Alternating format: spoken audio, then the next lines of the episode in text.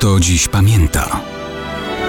Datownik historyczny prezentuje Maciej Korkuć.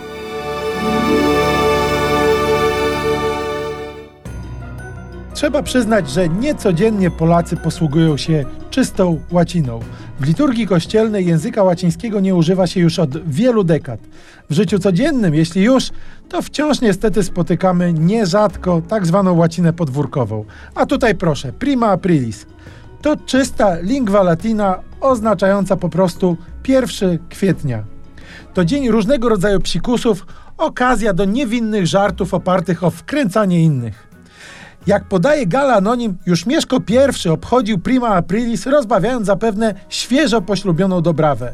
Czy rozbawiał do łez i czy w ogóle żarty te były śmieszne? Naprawdę tego nie wiemy, bo przecież przebywającemu na dworze pierwszych piastów kronikarzowi nie wypadało pisać inaczej. O podobnych historiach na dworze Bolesława Chrobrego i jego następców Gala Anonim już nie wspomina. Wiemy jednak, że wiele wieków później inny władca piastowski, Władysław Łokietek, nie stronił od żartów prima aprilisowych.